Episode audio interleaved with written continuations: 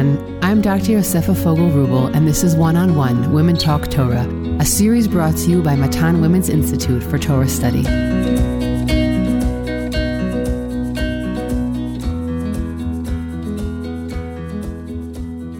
Welcome back to Matan's One on One Parsha podcast, where we spend about 30 minutes discussing deep thematic points about the Parsha. If you would like to sponsor a podcast episode, please contact the Matan office via telephone or email me at podcast at matan.org.il. I feel it is important to say from the outset that this episode was recorded on October 23rd because I don't know what the future days will bring. This episode is dedicated to the return of our captives and the success of the IDF and all of its missions.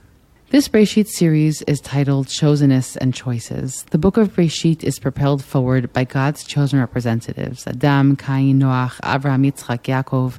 But these messengers impact the world because of the choices they make, and it is a nexus between being chosen and the human choices that actualize this divine will in the world that we are exploring in these episodes on the book of Bereshit. Parshat Chayei Sarah opens with the monumental purchase of Me'arat Machpelah, the cave of the patriarchs and the people of Chet, which conveys both the responsibility of burying one's dead and the importance of it being on one's own soil, what the Torah calls an achuzat kever. How painfully we have relearned this lesson in the past few weeks.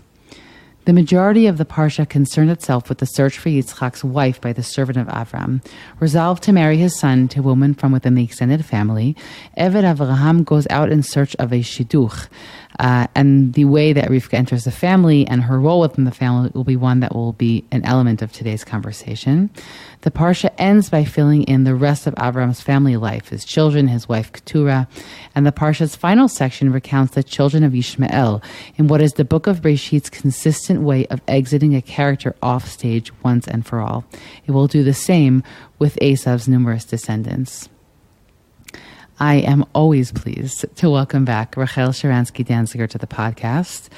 Uh, she has a unique ability to shed nuanced, sensitive light on our most classic texts. Rachel blogs about the intersection between life, parenting, history, and text for the Times of Israel, 929 Kveller, and other online venues. This year, Rachel te- is teaching at Matan's Jerusalem branch. She teaches virtually at Mayan Torah from the Sources in Boston and is writing a book on family drama in the Book of Judges.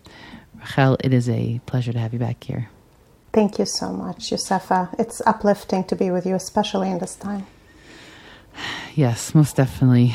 And today's episode, we are really going to shine a light on Yitzchak. Right, this theme, the theme of this series are the messengers of God, and Yitzchak famously doesn't have that many prakim, that many chapters that are devoted solely to him. We sort of shift rather quickly. His main his main chapter is chapter uh, twenty six, and and so I want to I want through our conversation today to sort of be able to shed a light on who who Yitzchak is, what elements or people in his life enable him to fulfill the mission that God has given him, what that mission really looks like. So, why don't you jump into that wherever that feels right for tonight's conversation? I want to say that it's not just that Yitzchak doesn't have that many chapters dedicated to him, it's also that he doesn't make so many choices within those chapters. If the theme of this series is the chosen and their choices, it's you know if you were to draw a graph of how many choices the characters make in Bereshit, Yitzchak is very very low on that graph. It's remarkable when you compare him to both his father and his son, Avraham and Yaakov, who constantly face these dilemmas with very high stakes and need to make their own choices about which path to forge. Think about Avraham deciding to follow God's Lech Lecha. Think about Yaakov this deciding to go leave home and then deciding to come back home and face Esav. It's all very weighty choices. And Yitzchak's whole fate seems to some extent dictated to him uh, by his father's looming character behind him. You know, Joseph Campbell in The Hero's Journey talks about how the hero of almost every story ever written, no matter where and when, needs to leave home and by home, he means the familiar, normal status quo. Because that's how a story develops. A story develops when you leave the familiar, when you leave the place where everything is already known and safe and not necessarily good. Think about Cinderella in the cinders or Harry Potter under uh, the stairwell in Privet Drive. but known, safe, predictable.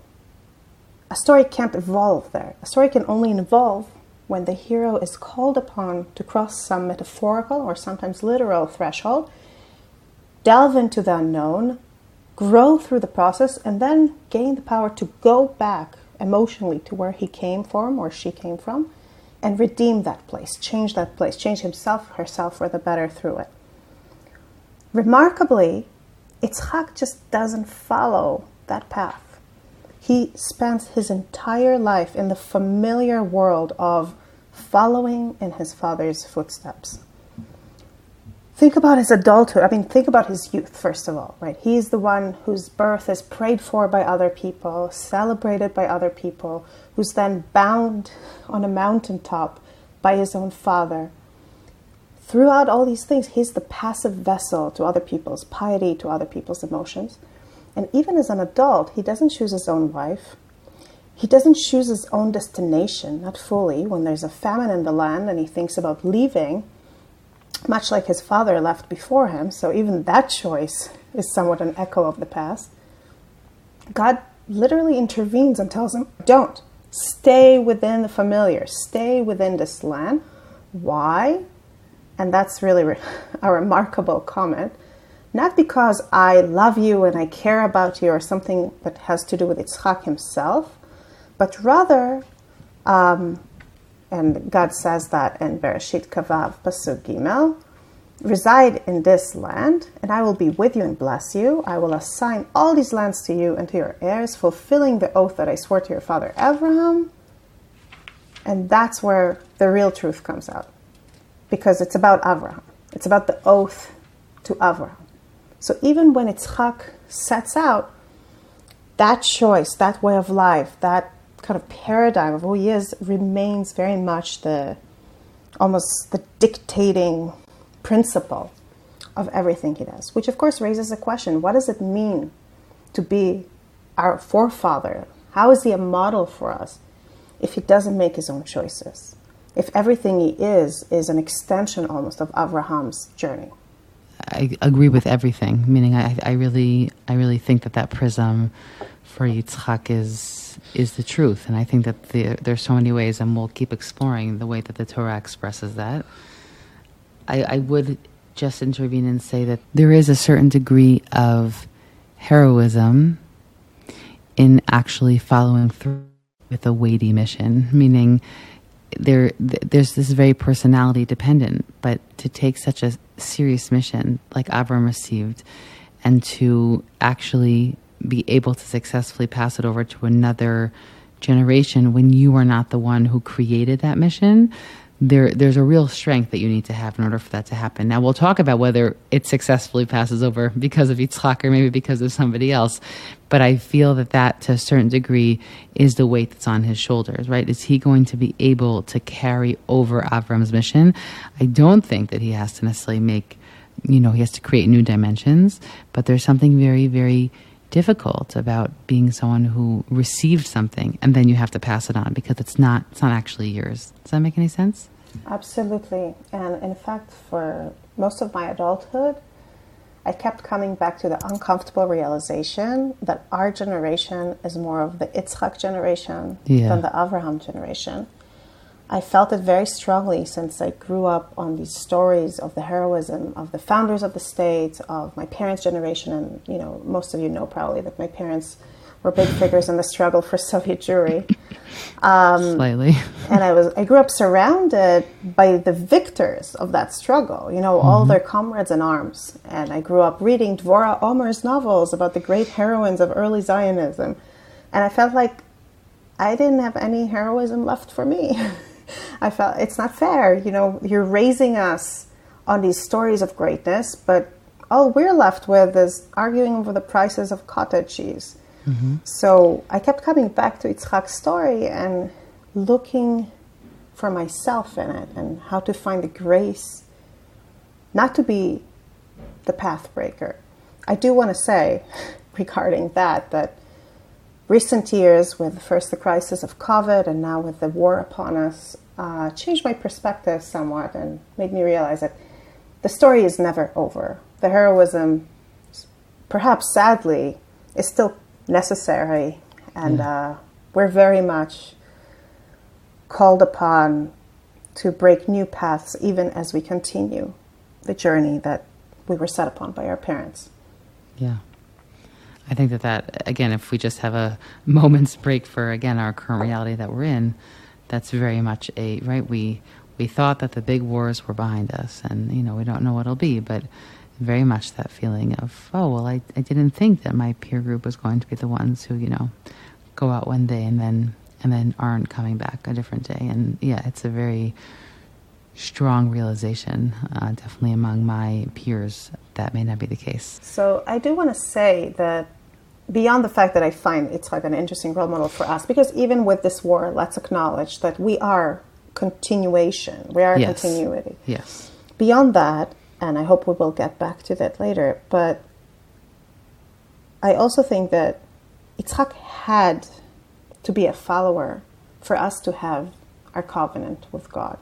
And this is something I heard many, many years ago in a shiur with Rabbi Yael Ziegler, who pointed out that there must have been other great shining lights of wisdom and piety in human history that we know nothing about because nobody came after them to take what they realize about the world, what they maybe even converse to God about, we don't know, and turn it into a living legacy that can be passed down. So, in many ways, yes, Yitzhak doesn't seem to be making personal choices, but in every step he takes, walking the prescribed line and not straying from it and not looking up and imagining a brand new future for him to mm-hmm. create, in every step as he commits himself to following in his father's footsteps, his father and mother, I should say, he is making perhaps the most significant choice of all, and that is a choice to take what would have otherwise been one man's remarkable relationship with God and turning it into a tradition that can be received and heard and then passed on. What do you think existed within his family structure in the search for a particular wife? Right? What what enabled him, or what what enabled him and supported the ability to to pass over that tradition? I think that, um, I mean, it's a very broad question, and I don't think we can exhaust it um, here in our conversation, but I want to suggest to look at Yitzhak's path in its entirety through the prism of one moment in his life. And that is the moment when he first encounters his then to be future wife, Rivka. And it's a very short moment. It's almost an afterthought after an entire chapter, chapter 24, dedicated to Eliezer finding Rivka, choosing Rivka, sorry, traveling towards Rivka first, negotiating with her father and brother, convincing them to let her come, them trying to delay it and eventually asking her if she wants to go and her coming with it. This is the majority of chapter 24 almost as an afterthought, there's these few verses that describe the moment when Yitzhak and Rebecca actually meet and form a family. And I think that it's easy to almost ignore that part. It's, it's easy to kind of read through it and just look for the next bit. And yet, if we look carefully right there in those few psukim, I think they offer us the key to Yitzchak's ultimate success.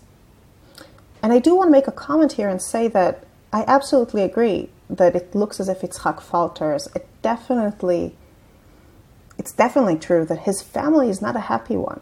The family he forms with Rivka is a very, very complicated family with tensions that run the course of many, many, many decades and poison relationships for generations, if not millennia to come, at least symbolically. And as the Netziv points out, a lot of it stems from the fact that Yitzhak and Rivka don't talk to each other. A lot of it stems from the fact that Yitzhak and Rivka don't talk to each other. In that scene that I'm making such a big deal about, and we will analyze it now uh, soon in, in detail, but there's a lot of things, but there's no communication between the two protagonists. And mm-hmm. this continues for the almost entirety of the relationship throughout the whole drama of who will get the brachot, who will get the blessings. They never talk to each other. It never occurs to Rivka to resolve the problem by talking to her husband, at least not on stage, not in the biblical text. The very first time they talk to each other, or rather, Rivka talks to Yitzchak, is after Jacob already came dressed as Esav per her instructions and got the blessings. After she hears Esav threatening to kill Jacob one day down the line, and she wants to get Yitzchak to support the notion of sending Jacob away for his protection.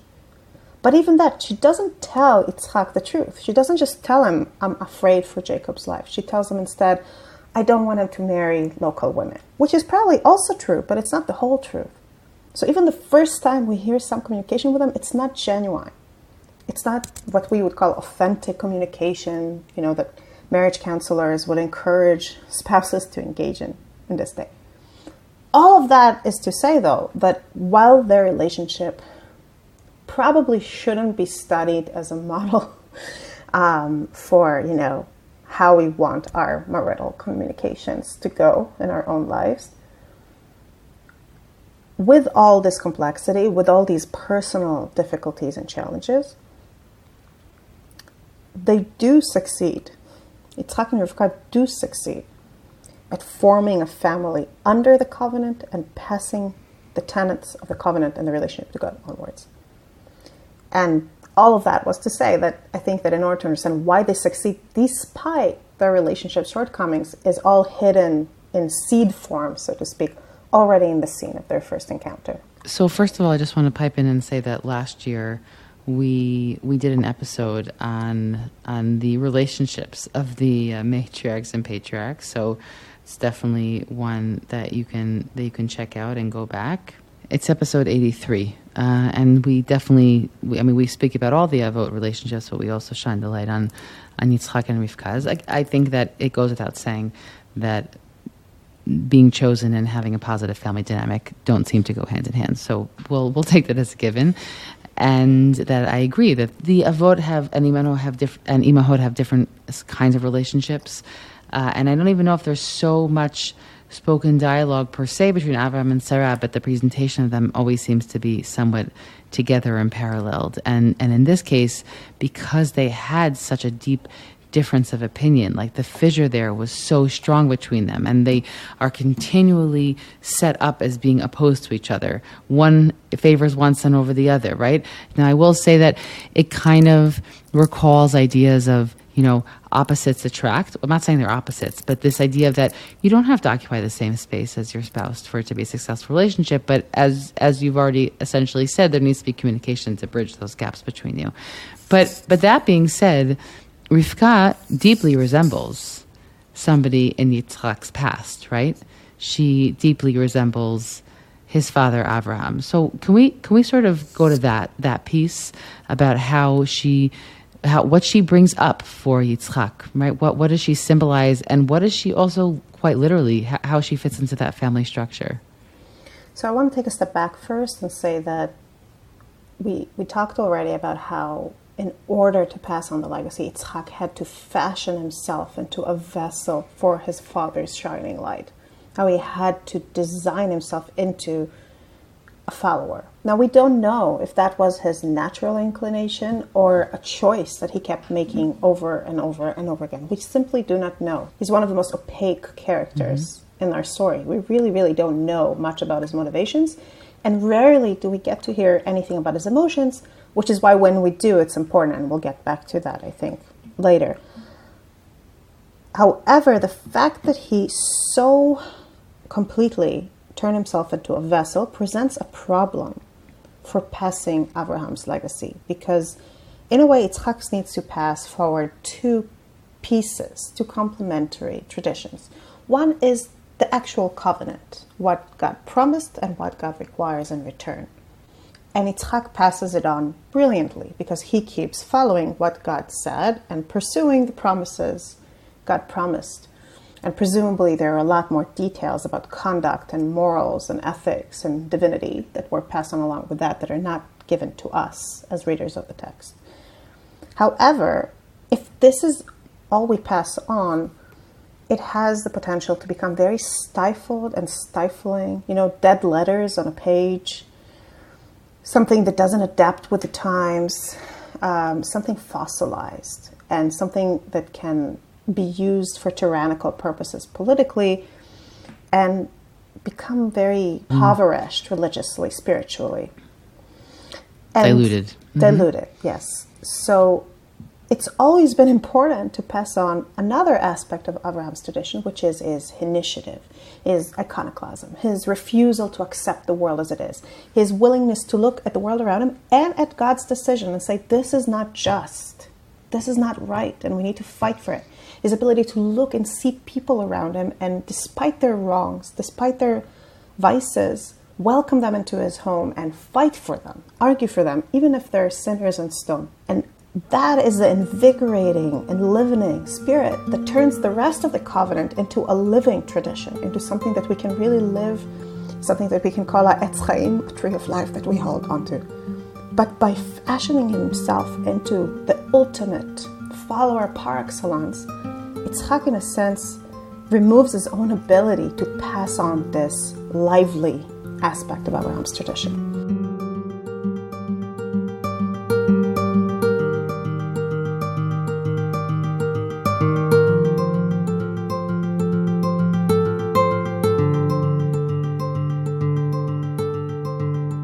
This is where Rivka and her similarity to Avraham really make a big difference because we meet Rivka by a well where she practices gmilut chasadim, acts of loving kindness, with an eagerness and a haste that very strongly echoes Abraham's behavior when he hosted the angels, for example, and his behavior in general.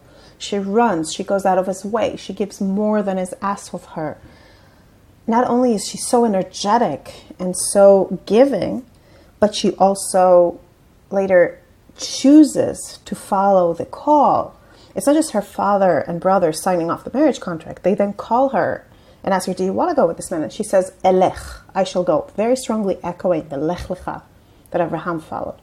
Not only that, she's living her father house and her moledet. Yeah, yeah, yeah. She physically makes a journey that is clearly an, an echo of Abraham's journey. And she's physically geo- changing her space. And geographically, it's the same journey, just mm-hmm. to put it out there. It's exactly yes. the same journey. Yes. And I think a lot of it means that she's bringing those traits back into Abraham's family. Yitzchak, in order to carry out his role, needed – to alienate himself or distance himself from these traits. But Rivka comes and complements it. And you said earlier how um, you know opposites attract, or people can occupy different spaces in their partnership as long as they communicate. I think Yitzchak and Rivka show us that sometimes you don't even need the communication. It would have been better, maybe, if there was communication on a personal level. But the fact of the matter is that when different people fill different roles and do what they can within a relationship, be it a marriage or a national journey, it makes a difference. And when I look at the people around me, and different people are doing different things always, but also right now, some people are cooking food for the Miluimnikim's wife. Some people are in the army. Some people are focusing on keeping their children sane. Some people are um, writing articles. Some people are teaching. Some people are working on building educational systems for the evacuees. Everybody's doing things that they're good at. And as a whole, we're succeeding because of that to be strong within this moment. So I see in it an echo of the success of Rivka and Yitzhak. This is much more than opposites attract. The dynamic that you're speaking about right now is the dynamic of, of imago theory. In imago theory uh, of Harville Hendrix, so he speaks very much about the fact that we marry our unfinished business and right when we meet somebody and we say, "Oh, you know, I." I'm so so overwhelmed by them. I feel like I've known them my whole life, or that feeling of like coming home. It's because we have met somebody who echoes many of the traits of our dearest caretaker. That could be a parent, it could be one parent, it could be an older sibling, but that we we look for these images, right? These images of the people that we love. So that's just so classically, I think, represented by what you're what you're explaining right now, and the way that Rivka deeply resembles Abraham, because it's not only that she resembles Abraham, and therefore that's a nice thing because Yitzchak almost intuitively, subconsciously recognizes that part uh, that he will need to succeed. And of course, famously in the Pasuk, she also comforts him after the death of his mother, meaning both by being a woman, she fills in a space of mother, but she also is very much like his father. She literally is a full portrait of, of both of his parents. But I think also what you're saying, if I understand correctly, is that he needed that element in order to successfully do what he had to do. I mean, Yitzchak alone wouldn't have necessarily been able to carry over that tradition successfully. And, and on the most basic level, simply because he would have chosen the wrong son. But on a deeper, more spiritual level, you're saying is that he didn't have that that intrepid spirit in the way that Abraham did. And so Rivka comes into his life and she fills in that space. I think that the scene where they encounter each other makes it vivid for us, those differences between them and the way they complement each other through just the details of the scene. If you think about, for example, setting, in the beginning of this scene when they meet each other, right? Rivka is seated on a camel and Yitzchak is doing is coming back from visiting Be'er Lechairoi, the well of Lechairoi. And each of those settings tells us so much about their inner world because Rivka is literally sitting on the camels that she gave water to, the camels that were the test of her Avraham like loving kindness, which in Hebrew is called Gmilut Chasadim. The echo of Gamal, camel, and Gmilut Chasadim is very cute there. Uh, it's very resonant. And more than that, she is in motion. She is sitting on the camel that takes her from her home into the unknown of a new marriage with a man she never met before. So she's literally embodying her Avrahamness, her openness to the unknown in her seat, in her place she's on. On the other hand, what is Yitzchak doing? He's coming back from a well that played a significant role in his brother's life. When Hagar was running away, that's where the angel revealed himself to her and told her that she will have a son. So he's looking back. He's looking at his family history. He's looking at the brother he lost early on. The Midrash and many say also he was there because he was living there at that time, meaning he had actually gone to live there, and therefore he had to come back. Like there's a intentional journey back to his to his father's home. So it's even stronger if he's living there, meaning he's actually dwelling in that past. Exactly. And also, not only that, he's in the Sadeh. I, if I'm not mistaken, the last place before that in Tanakh that we mentioned, Sadeh, is the Sadeh where the Me'ara is, where the cave is where he buries his mother. So even that word, and you could say it's a little bit of a weak connection, but together with Be'er L'Chayri, I think it comes together and it strengthens each other. The places he's dwelling in are backwards oriented. They're past oriented there's somebody else's story oriented in a sense. Whereas Rivka is inhabiting her story. She's the perfect Joseph Campbellian hero. She's heading out. She's going to embrace the unknown and, you know, rule it, shape it in her own uh, vision. She's even physically above Yitzchak in that first moment, right? Meaning Correct. the physical structure. She's higher than him. She quickly, she quickly changes that. But the initial position is that she's higher up. Correct. And before she even changes that, and I'll get to that in a second, even what they see when they notice each other, I think, and how they respond to it continues this characterization of their oppositeness. I know it's not really a word. They're, the way they're complementary. Because Yitzchak raises his eyes and he sees camels. That's what he sees. He doesn't see his father's camels. He doesn't see his father's, you know, caravan. He doesn't see a woman on a camel. No, he sees camels. And it leaves us to wonder if what it means is that he's kind of innocent. He doesn't see human design, ownership, definitions. He just sees what is. Or to the contrary, he sees very, very deeply and he sees that gmilut chasadim, that acts of loving kindness that's associated with Rebecca, and he sees that she's bringing what he needs to complete his uh, ability to to accomplish his life's mission. And I think that that ambiguity is actually very, very typical of Tanakh's representation of Yitzchak. We never know if the problem is that he sees too deep or that he doesn't see. We don't know if he prefers Esav because he sees some good in him that's buried really, really deep, or because he just doesn't see the bad. We don't know. I meet people like this who you're not sure if they're if something in their simplicity is because they see to the core or because they don't see the layers. It's a it's a trait that you can see on other people. Exactly. I, I know people like that. Also, some of my favorite Yeah. people. Uh, yes, agree with you. Oh my goodness. Yes, that's very interesting. We'll talk about that after the podcast, Rachel. Why those are some of our favorite people. But let's contrast it to Rebecca for a second here, um, because what does Rebecca see? What does Rivka? I keep calling her Rebecca or Rivka interchangeably, but what does Rivka see when she raises her eyes and sees him? It says in the text, "V'tere et Yitzchak." She saw Yitzchak. It's very direct. She sees exactly the person she's supposed to see. Now we later see that she's not sure who he is, but she sees him. She recognizes his significance. And what happens afterwards is even more significant because if you look at the text, and if you're interested, it's in the end of uh, chapter Kaf Dalet 24 and verses 56 to 67 is that whole, the entirety of that scene. Is that Yitzchak sees the camels and he does nothing. There's no response. He doesn't choose to respond in any way. While Rebecca goes from one verb to another, she falls off the camel, she covers her face, she turns to the slave, she asks him, Who is this man? Just not necessarily in disorder, but it's just like one verb after another after another.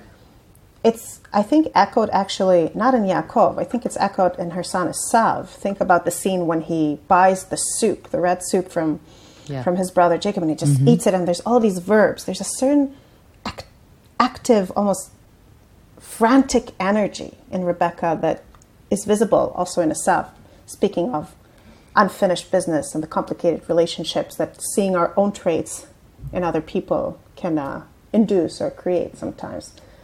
And yet, despite all these differences, and despite the fact that the, the scene really kind of constantly draws attention to the ways that they're opposites, when they actually come together, Yitzchak is the one to take her, which of course is par for the course for the time. But I want to draw your attention to one particular detail about it that I think is remarkable, or I should say two particular details. One is that he chooses the location. This is the first time he's choosing something. He's choosing to bring her to the tent of Sarah, his mother. Now, we could say, yes, it's the same. He's once again looking backwards instead of looking forward. Instead of building a new home for his beautiful new wife with all her great traits, he is taking her into the locus of his mourning, the place where he it connects to the past. But I think that there is some great unlocking that happens in that moment. Because, and this is where I think that we go beyond just the idea of complementary roles inhabited by different spouses or different partners. I think that when Yitzchak takes Rebecca to his mother's tent, he frees himself from this backwards. I, I don't mean backwards in the sense of bad. I mean backwards in the sense of just turned backwards, back oriented mm-hmm. gaze. And to explain what I mean about it, I'm sorry, I have to take a step back for a second to an earlier chapter in the book, to Bereshit Bet and the second creation story, and the moment when Adam, awakening from his God induced sleep, sees the woman for the first time. And there's this very moving moment of recognition in that time when he says, uh, Zu hapam basar mibsari. This time she's flesh of my flesh, bone of my bone. And there's this excitement and this intimacy. And then he does something remarkable that's easy to miss. He names her, he calls her Isha, right? That we all know. But he renames himself as well because he says, "Lazot ikara Isha ki me'ish zot." She was taken from a ish. Except until this point, he's never described as an ish. He's Adam because he's named after his origin, which is the earth, Adamah. Suddenly, he names this woman that he sees after himself, but he also names himself after her. And almost as if to emphasize it, the next pasuk tells us that because of this, um, men leave, a man leaves his uh, father and mother and cleaves onto his wife. Now, it's obviously not true for Adam. He has no mother and father to leave. But he, in a sense, just through the linguistic change that he's going through in his name, he's leaving his uh, connection to the Adamah, his origin, and names himself after his future, after the union he is about to form. And Yitzchak does something very similar because he takes Rivka to his mother's tent, but then he comes to love her. This is his first Rivka oriented action, and it's an emotional action um, that's remarkable because until this point in Tanakh, nobody is described through the word, like with this word as loving their spouse. Nobody loves their spouse, literally, until And this he's moment. also the only the only one who, when he's caught in Gerar, right? He's caught because he's openly sexually playful with her, meaning there is a show of emotion by Yitzchak that we really we really don't have with anybody else in their relationship. Exactly. Exactly. And as I said before, it's it's whenever we see emotions in Yitzhak, it's remarkable because he's so opaque, he's so Yeah. behind the screen of his mm-hmm. silence all the time. And yet here he feels something and then he is comforted after his mother's death. And it's I think that what happens in this one moment is almost a variation on what happened to Adam when he saw Eve uh, and what can happen to any of us when we enter a significant relationship hopefully, namely that just through making room in ourselves for a different person with all their unique traits that make them remarkably different from ourselves, just by making room in ourselves for it, we grow. We overcome who we were before. We become more than the past and the story we were part of before. And while Yitzchak is still the person who follows in his father's footsteps, from this point on, we see him almost, I would say, liberated to shape the world in his father's covenant image, but in his own way. I talked about the well and the field before, about how he comes from the well that represents his brother's story and the field that evokes memories of his mother's burial. Wells and fields come to play a very important role in Yitzchak's life, but it's a role that takes him past his father's path because at first he digs up his father's wells, but then he goes on to dig up his own wells. And his father was famously a shepherd, a nomad. Yitzchak is the only patriarch who really invests himself in sowing the field Yeah. and receiving blessings in it. Mm-hmm. So, in that regard, I think that Rivka is not just a compliment to him. I think that through this encounter, because of how different they are, because they have to make room for someone who's entirely other, allows him to outgrow the man who was once bound upon a mountain and whose every choice was made for him by other people. just to thinking about all, all that all that insight that you've just shared that i think the gift of of the right partner is a partner who awakens awakens their spouse to being a better version of themselves right that that's always you know when i, I teach young women and they're often you know in dating stages or uh, getting married. And and one of the things I'll I'll always share with them is that you always want to check when you're out with somebody or especially if you're going to be spending a lot of time with them that you become like a more pronounced better version of, of who you of who you are. Um, and I think that that's really what you're describing when it comes to he's both able to you know be connected to his past because he has this Abraham resemblance in his wife but he's also able to push forward and be and and take that vision a step forward right it doesn't have to be 10 step forwards because 10 steps forward because that's not his role in the world but to be to sow the land right to dig new wells to do those things that are an expansion of what he receives from his father while it's still being within the frame of of of the one who is supposed to supposed to continue. I'll also just say, and I think we've said it already, but that, and in those moments where Yitzchak falters, right, where he's he is going to make a wrong choice, Rivka is there to to steer him back on course. Meaning, while she was a very sort of initiative taking, front and center kind of personality in their betrothal scene, she becomes the neck, right? She she's in the she's behind the scenes, but she clearly is the one who was orchestrating. So her role goes to being that sort of quote unquote secondary one, but it's very clear that she's there to make sure that that that they steer the course that they're supposed to to in order to be able to pass on this covenant. I want to shed a slightly different light on that dynamic, specifically in the choice of son when it comes to the issue of the brachot.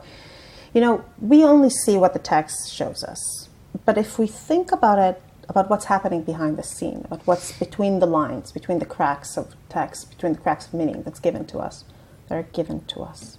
I don't think that ultimately Rebecca is the one who steered the ship. She's the one who made the choice for Yitzchak which son will carry on the blessing. But I don't think that that means that what Yitzchak did his preference for Esav, his love for him, his desire to give him the blessing was meaningless or was only a hurdle to be passed. I think that maybe this love, this intention mattered to Esav. Maybe that's what kept him somewhat still attached to his father's tradition. I don't think these things ever get wasted. And I want to take it a little bit into our own history and my family's personal history with the struggle for Soviet Jewry and say that, you know, at the time of the struggle, where I wasn't alive since my father was in prison and my mother was in Israel, but I feel as if I lived through it because I heard about it from so many people so many times from zero, from when I was zero years old. There were different groups within the struggle that had opposing ideas about how to lead it. There are people who thought that it's important to work with the establishment. There are people who thought that the establishment is stifling efforts and grassroots movements are the only way to do it. Some people thought quiet diplomacy will work. Some people thought only loud, big demonstrations will work. Even amongst the dissidents in Russia, amongst the refuseniks in Russia, there were groups that thought they should focus on Jewish education and lay off the political struggle for the right to move to Israel so that the authorities will let them pass on Jewish legacy to their children. And there were groups that said, no, we have to fight as hard as we can so we can leave and worry about the education later. And the way I describe it now, it sounds very, you know, nice and polite. It wasn't polite. People refused to talk to each other. People sabotaged each other's success. When you meet some of the people who were involved in this in this struggle for Soviet Jewry, um, today, some of them are still fighting that fight. Some of them are still arguing what they were the right ones. My father says they were all right. We don't know what each piece did, what the mm. quiet diplomacy achieved, what the grassroots achieved, what the people focused on Jewish identity achieved, what the people focused on political activism achieved. It's very possible that without all those different pieces, without people who are single mindedly committed to them, each one of them separately, I mean, um, the struggle would have ultimately failed because you need to attack from many fronts to achieve anything great in reality. What I took from it in my own, you know, as part of my own personal journey of learning the history of my family, of our people, and using it to build my own life and uh, my own path in this world and the Jewish journey, hopefully uh, to have happy times soon in it, is that no effort is wasted. And when we all take different complementary roles, sometimes we really, really strongly disagree about which one is the right one and the important one at a time, but we don't know. We don't know the impact that each of us is making. And if we go back to what we started with and how Itzhak in many ways models for us our own path, since we're continuing a path that was already set for us as Jews, as Israelis, um, as, you know, uh, Zionists, I look at the marriage of Yitzhak and Rivka, and instead of just focusing on the miscommunications or lack of communication altogether, and the lies and the deception, what I choose to focus on is that they brought such different things, they impacted each other, and together they impacted the world. Rachel, thank you so much for this conversation. I think that the the echoes of these ideas obviously are much more are, are much more resonant than just in this week's parsha, and and I I guess I, I wish and hope and pray that uh, when we can go back we can go back to fighting over our pettier issues that we get to remember that truth that ultimately uh, that to me is always the depth of of midrash or when there's a multiplicity of voices, right? Not one of them doesn't necessarily have to be. Sometimes we need someone who's right. I'm not gonna I'm not gonna go into that moral equivalency place, but but it, but many times, as you said, we really need the effort uh, on all different fronts in order to bring about uh, bring about a change. And also maybe just add as a final word, which is that I think that that's the significance of having three patriarchs. We have three, right? Chazal associate each with a different midah, with a different attribute, because they all brought something else to the table, and it, we wouldn't have been to we wouldn't have been able to successfully pass over a covenant just through an Abraham, just through Yitzchak, or just through Yaakov. We really need that blending of energies, that blending of, of strengths. And uh, and and yeah, I, I really appreciate all, all, of these thoughts. And as we continue on in these conversations, we'll slowly, hopefully, uncover what all of the other figures are bringing to the table in this early DNA section of, of Am Yisrael in the Book of Bereshit. Thank you so much. Thank you, Safa. I hope you've enjoyed this conversation as much as I did. I'm Dr. Yosefa Fogel Rubel, and this is One on One Women Talk Torah, a series brought to you by Matan Women's Institute for Torah Study. Please do one on one and women's Torah learning a small favor by sharing this podcast with family and friends so that we can reach new listeners. You can stream and download these episodes on Spotify, iTunes, Google Podcasts, SoundCloud, and Matan's website. Don't forget to leave us a five star review in the comments. Please send us any feedback at podcast at matan.org.il. That's podcast at matan.org.il. Thanks for listening, everyone.